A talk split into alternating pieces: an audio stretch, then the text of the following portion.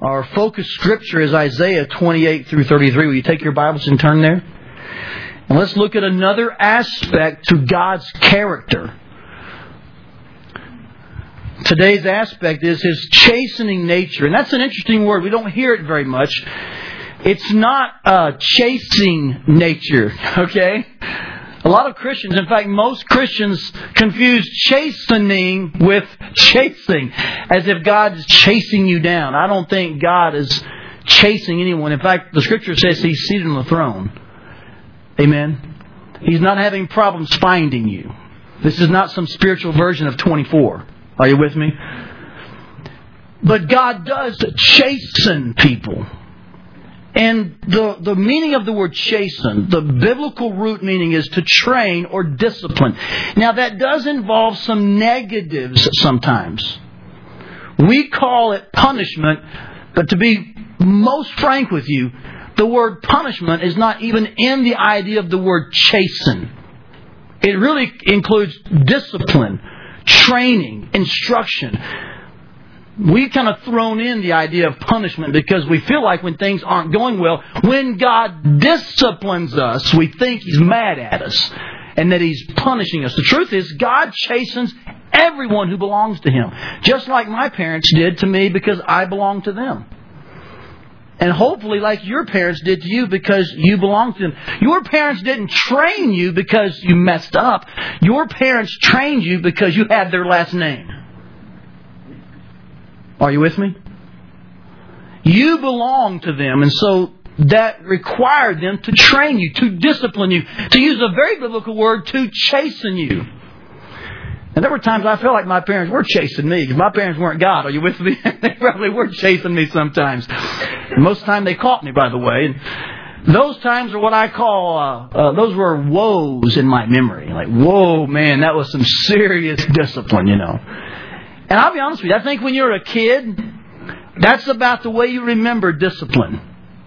You remember it as like, whoa, my parents got me this time. Or it, it has a whoa feel to it, you know. It's not till you get older that the woes turn into a wow. That's what my parents were up to. Are you with me? Mean, I don't know a 12 year old yet who's ever said, Mom, Dad, Thank you so much for that discipline. It's really going to pay off later. No, because that's the role of the parent. You know, puberty turns kids into a whole different creature for a while. And they don't see it that way. And some of our problems in our culture is we have parents acting like kids. So no one has the courage to see long distance. Which means we really don't train or chasten or discipline. And so we're left with kids who become 18, 21 who have no training, and they're wondering, man, what did, and then they're resentful of their parents. Why didn't you, and why didn't you do this? And that's another whole series of messages. Here's what I'm saying, guys. Discipline at the moment seems like a woe, but in the end it becomes a wow. And that's the spirit behind Isaiah 28 through 33. Will you turn there? You're probably already there, aren't you? Let me show you this passage from a, from a plane first, kind of an overview, a flyby, can we? In fact, you want to take these notes because you'll be able to see these later, maybe in your small group or maybe in your personal study. There are five woes in these six chapters. In Isaiah 28 through 33, there are five woes. In other words, judgments. And you can see them pretty much introduced in these scriptures here. Uh, most of them are the very first verse of, of different chapters. Now, I want to say something. There are other times the word woe is mentioned. These aren't the only time the word woe is mentioned, but these seem to be the predominant times that the word woe introduces a new thought, okay? So be aware of that. These are five major woes in this section of, of, of chapters. They introduce judgments. They introduce things that God is going to do to people, primarily to different nations, primarily to Judah, Jerusalem, and Samaria, which is the capital of Israel. That's a historical context for these chapters. But if you follow the, the thread of these woes, you'll find that to each woe there is a corresponding wow. There are five wows as well. And the five wows are passages in which God says, okay, I had to do this or this happened. It was negative. It was discipline. It seemed like punishment to you. But I had to do that in order to bring about this. And he talks about a blessing. He talks about the positive side. Those are what I call the five wows. So that kind of gives you an overview of these chapters. They are full of woes and they are full of wows. Does that not speak of parenting and child rearing today? I mean, there are times it's woeing and then there are times it's wowing. And you need both.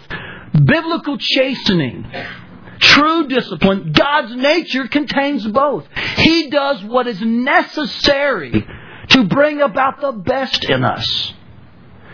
And one of the passages that, that I think is primary in these chapters is Isaiah 28, verses 23 through 29. I'm going to have you focus on this wow passage this morning. It is similar to the other wow passages, so I think we'll just stay right here because it will give you probably a, a glimpse into what God is doing with, with Judah and Jerusalem as well as with the nations. It's, it's, it's a picture of how God operates. So as you look at other wow passages, you'll see some of the same themes running through them, okay? I want us to focus strictly on Isaiah 28, verses 23 through 29. And if you would find that in chapter 28, and let's just be ready to take some good notes and hear what God says to us about His chastening nature. Here's what the Bible says in Isaiah 28, verse 23.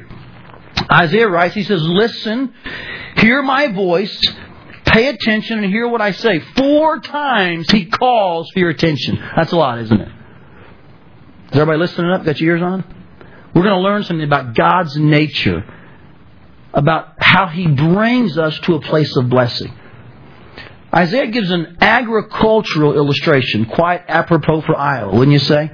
Verse 24 When a farmer plows for planting, does he plow continually? And the rhetorical question there deserves what answer? No.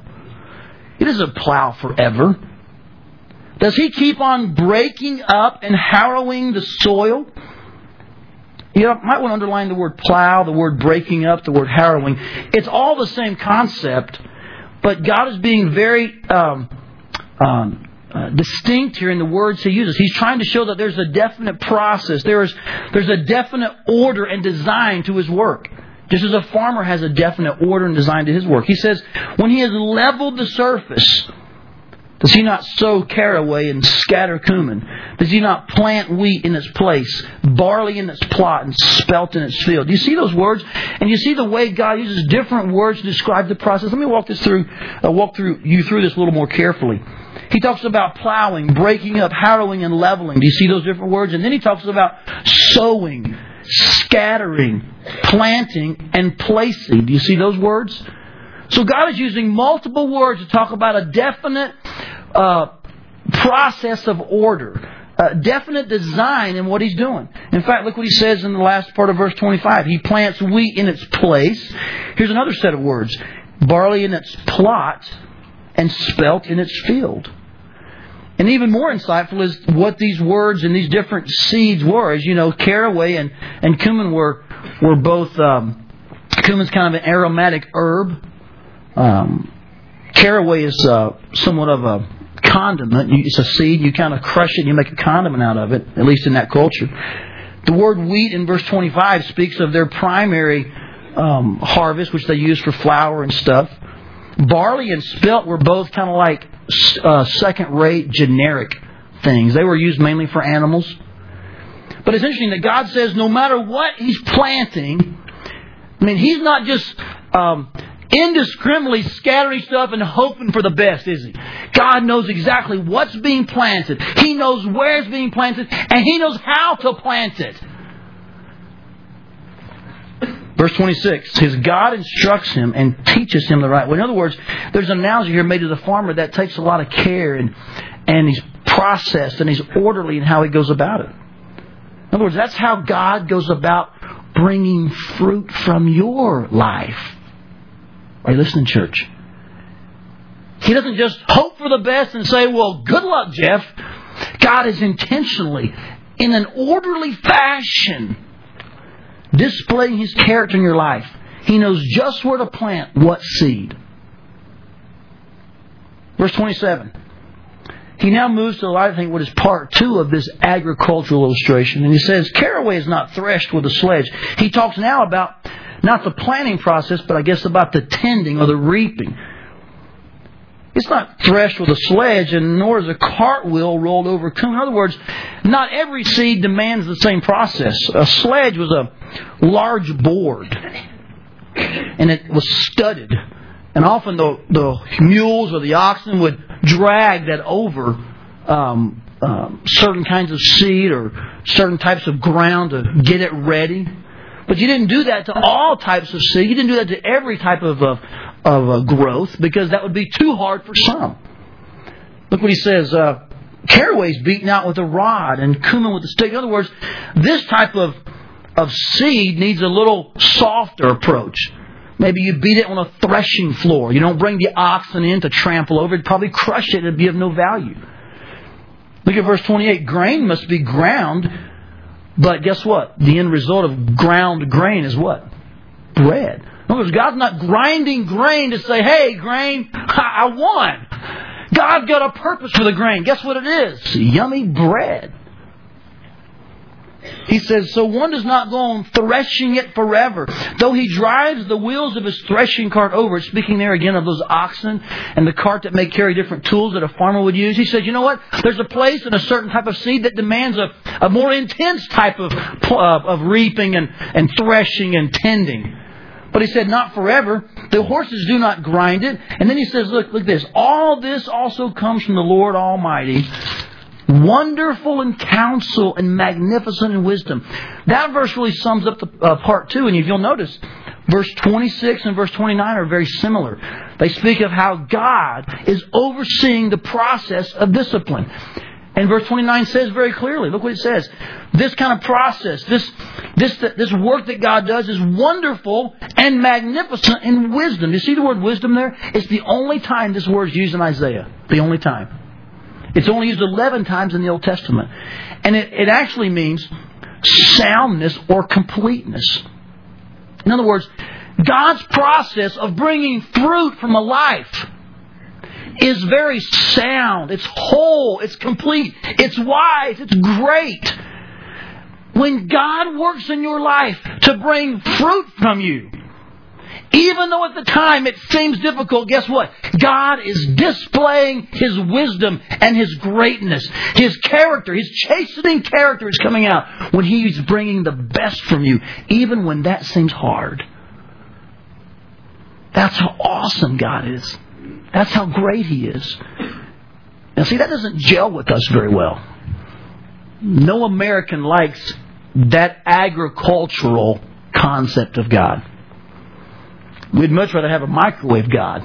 God, could we do this in 30 seconds, please? But God's chasing nature, God's chasing nature is such that He knows when to start, how to work, and when to stop. Are you with me?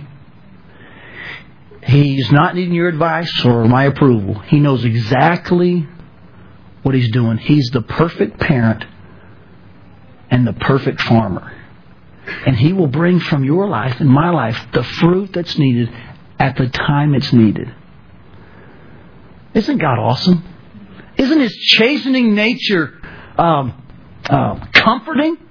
Know that God's not going to, and I use this phrase, it's not, it's not totally correct, but in other words, God's not going to beat us down forever in, in the sense of threshing seed or, or plowing. His goal is not to, to trample over you. His goal is to bring fruit from your life. And He will, by the way, one way or the other. Amen? I learned something from this text in Isaiah 28. I want you to read it with me. It's a simple sentence. But it really speaks to God's character and it shows me what He's up to. Can you read this with me? Let's read it with great passion as we think about our great God. Ready? God chastens not to punish, but to perfect. His discipline is productive, not punitive. Now remember, it seems punitive to you because you and I, we have a finite mind. Our perspective is skewed. It's skewed by the sinful nature and it's skewed by our own selfish wants and desires. So it seems as if God is punishing us. But the truth is God's work is always it's always designed to be productive, to perfect us. That's his chastening nature. In fact, I've said this for years, and I'll say it again today. God's not mad at you. Can I say that again to you? God's not mad at you. He took his wrath out on his son on Calvary. God's not mad at you. God is committed to you. He's committed to you enough that where if you are an unbeliever, He wants to draw you to Himself, and He will call you to a place of response to His sovereign grace. He will. That's why sometimes people will write me an email and say, I'm very uncomfortable at your church. I usually ask, you want to give me some information on that? Tell me why, you know? Well, I get convicted when I'm there. I feel like God is wanting me to do something, or I feel like you really want me to believe that He's the only way, and I've been told this and that, and all I can say to them is, you know what? Um, your response to the Word of God and to God's convicting um, work in your life is probably an issue between you and God. I mean, I'm happy to talk to you, but I'm not. I'm just kind of delivery boy. I'm not in write the message. Are you with me? See, see, God will draw you, and He wants you to respond to Him. And if you are a believer, God will draw you and He'll work with you until you bring the fruit He's desiring. If His seed is in your life, it will bring forth fruit. I'm reminded of uh, when I was studying this. I was reminded several times of different instances in my childhood about how I thought training was so negative. I thought my parents were punishing and chasing me it seemed crazy then, you know. Often when I would get in trouble, my parents would have me write letters of apology to the people that I have that I wronged.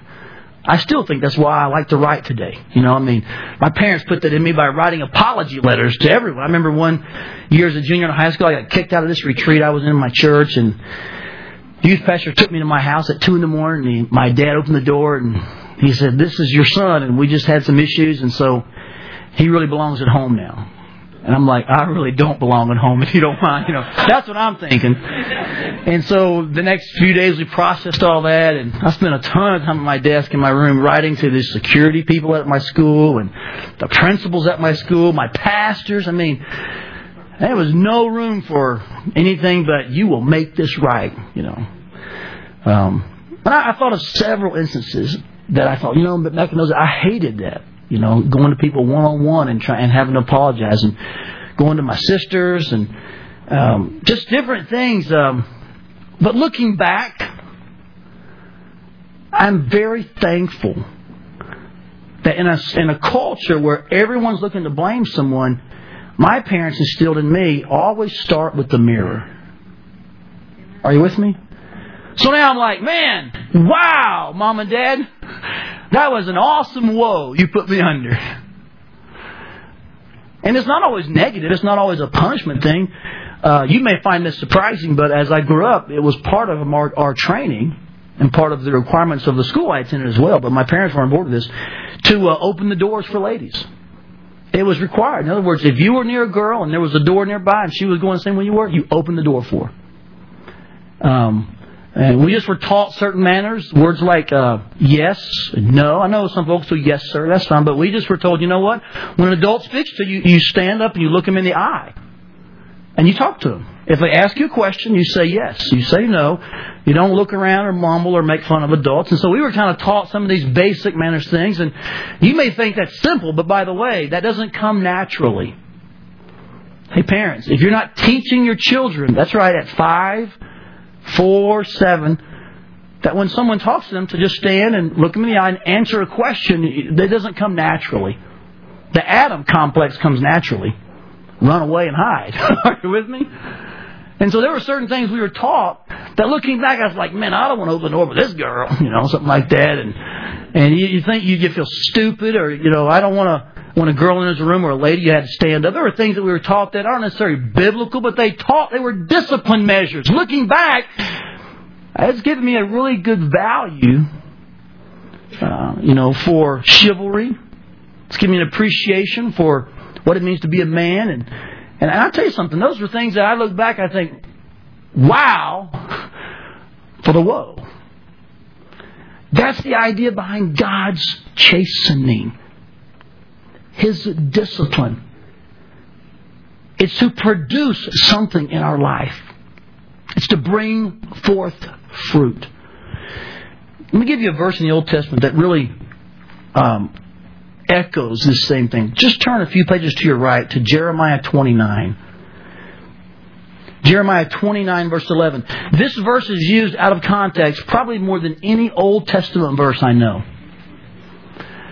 Uh, people claim it because they want God to put His hand of blessing upon their crazy dream or their idea, you know, to make a million dollars by tomorrow morning or something. But this verse really speaks to God's intention for the nation of Israel and Judah and also the city of Jerusalem. Look what he says in Jeremiah 29. It speaks of God's ultimate purpose, not his overnight fix. Could I hear an amen on that one? Are you with me?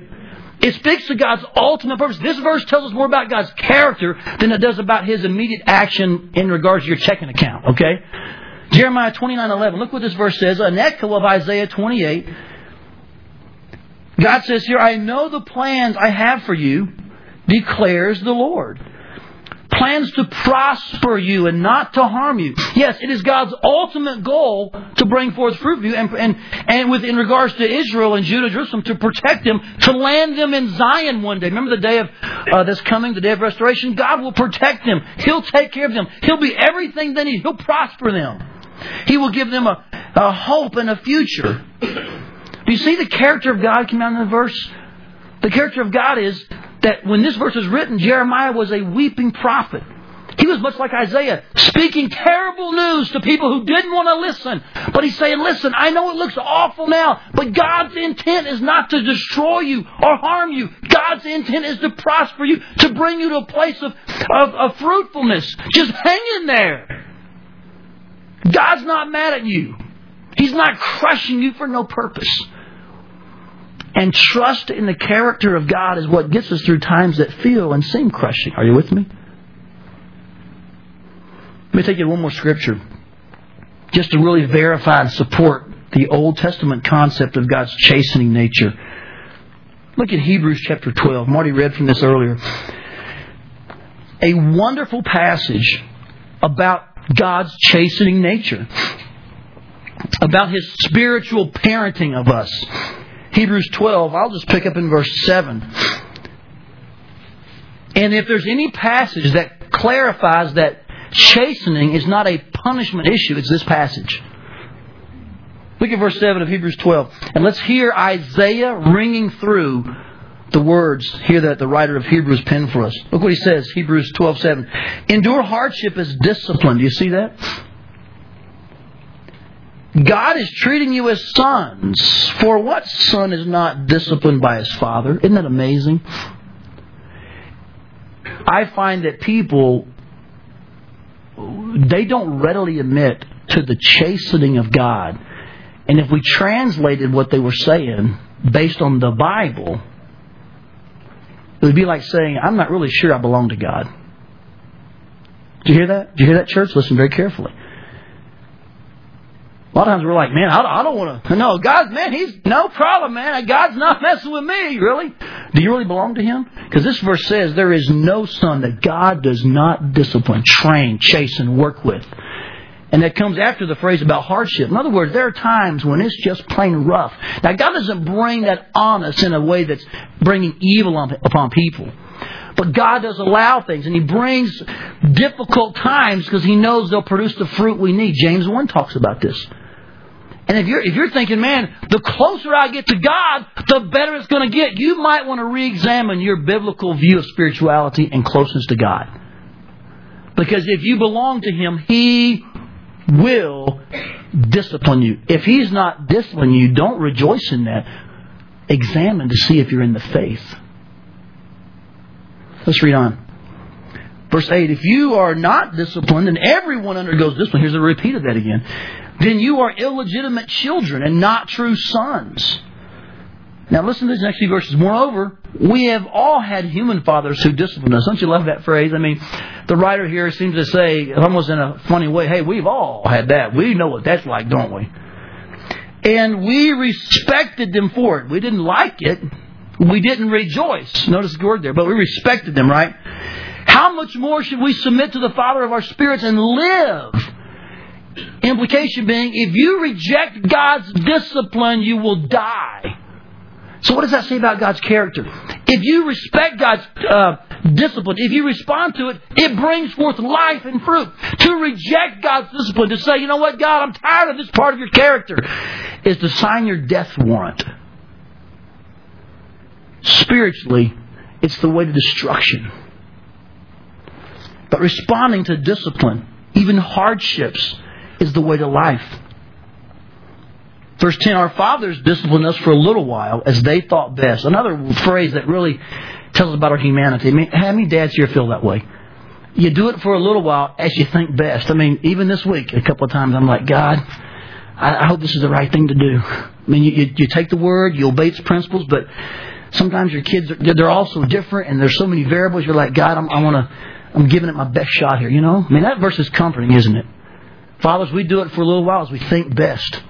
And what he's, what he's showing is that as a contrast between our own finiteness as human fathers and God's divine, infinite, infinite wisdom as a spiritual father. He never messes up. He doesn't do what he thinks is best and hope for, for maybe it'll work out good. He knows what's best and he does what's best in an orderly process. God bats a thousand. Amen. He says here, they did it we may, God disciplines us for our good that we may share in His holiness. No discipline seems pleasant at the time, but painful. Amen. No discipline seems uh, like a joyous thing. But later on, it produces a harvest of righteousness and peace for those who've been trained by it. The word train there is the Greek word for champions. And I'm amazed at how many kids, how many adults would say, Man, I want to be a champion. I want to have the life of a champion. But hey, God, don't make it hard on me. The two don't go together. If you want to be a champion, a spiritual champion, brace yourself. God can turn you into that, but it won't be easy. If you want champion style kids, you better brace yourself for rough years because parenting isn't for cowards. Amen.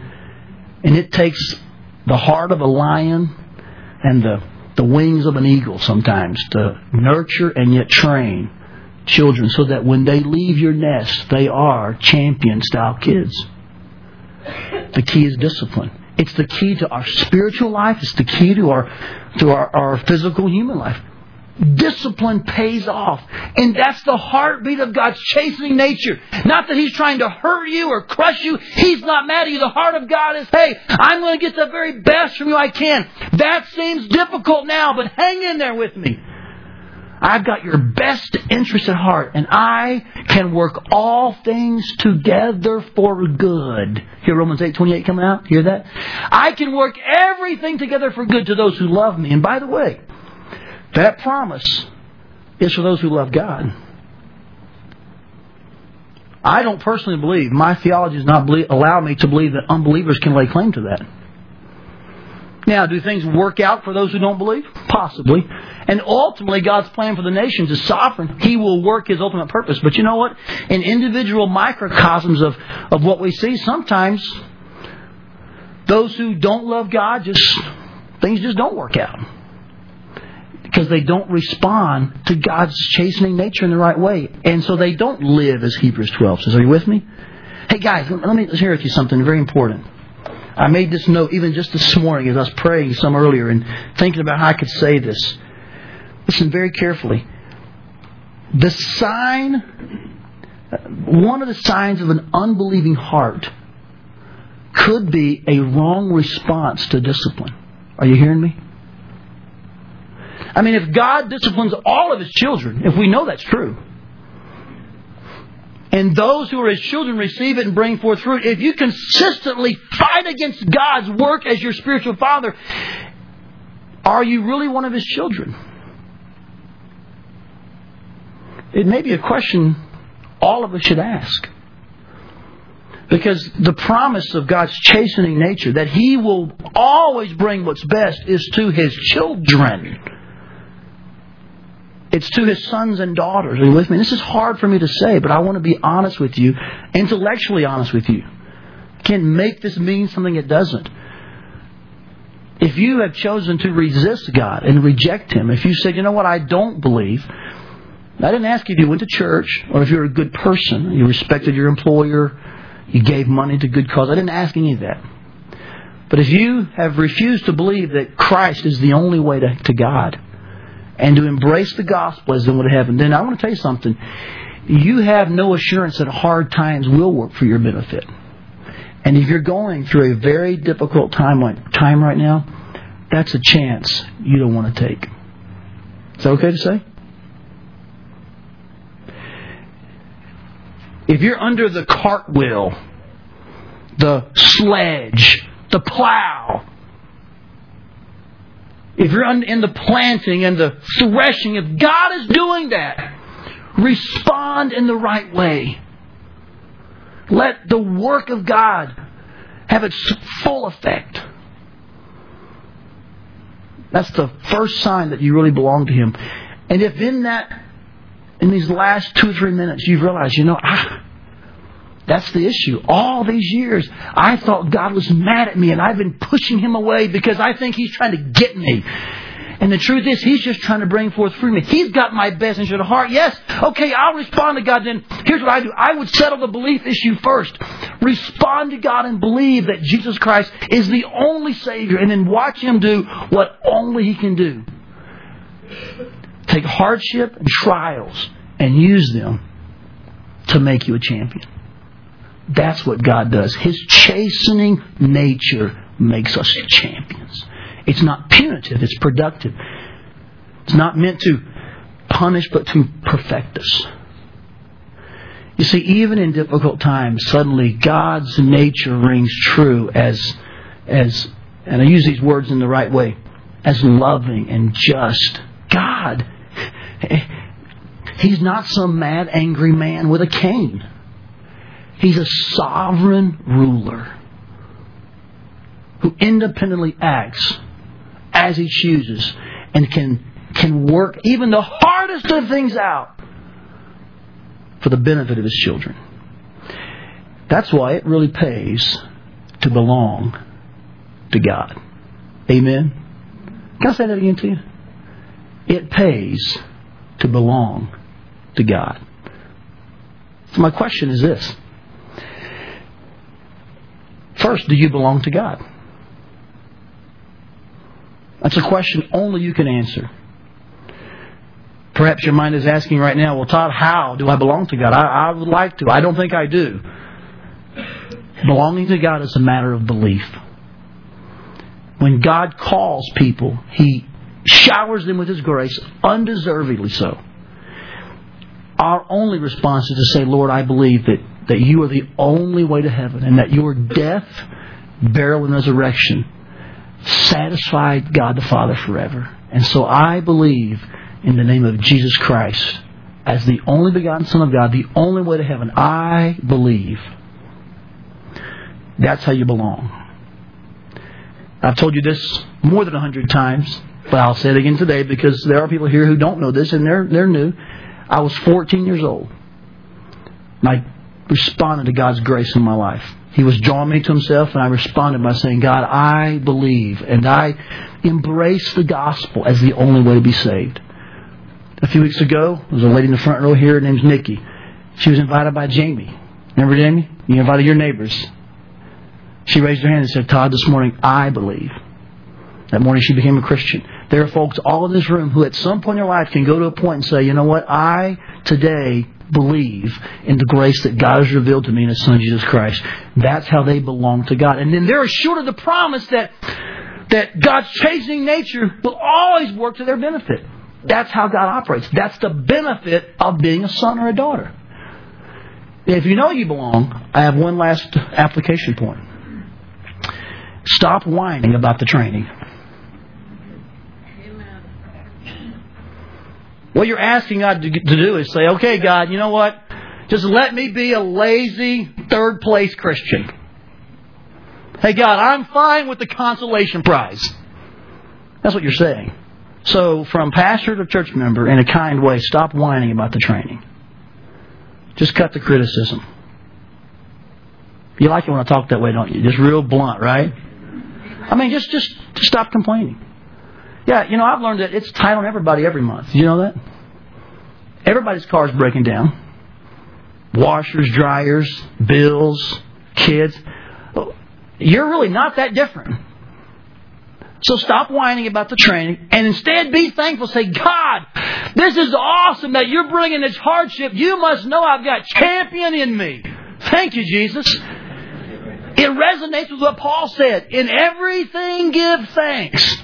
Oh, well, Paul didn't really mean everything. That Greek word actually means a per- yeah, baloney. The Greek word means exactly what it says. Everything. And do you see the whole biblical picture here? Because God is bringing, He's birthed you, and since you belong to Him, He's going to discipline you because He needs a set of champions who will show His character to the nations, to those who don't belong to Him. And so when tough things happen, we're not the first to say, man, what kind of God we got up there? Instead, we're like, man, what an awesome God that even in times like this, He's bringing out the best in me. Go, God. Stop whining and be thankful. I trust we can make this application as soon as we're done here. Amen. We should hear the difference in the foyer. The folks coming in for 1030 should say, man, what happened to you? Say, man, God is chastening me. He's chasing our whole church. No, their first say, really, that's bad. No, man, that's awesome. That means we belong to Him. He's a great dad. And just be thankful. That's the attitude that should come from us when we see the true chastening nature of God. It's seen in Isaiah, Proverbs, it's seen in Romans, it's seen in Hebrews, Jeremiah. God has your best interests. Let's respond as true children. Amen. Let's pray.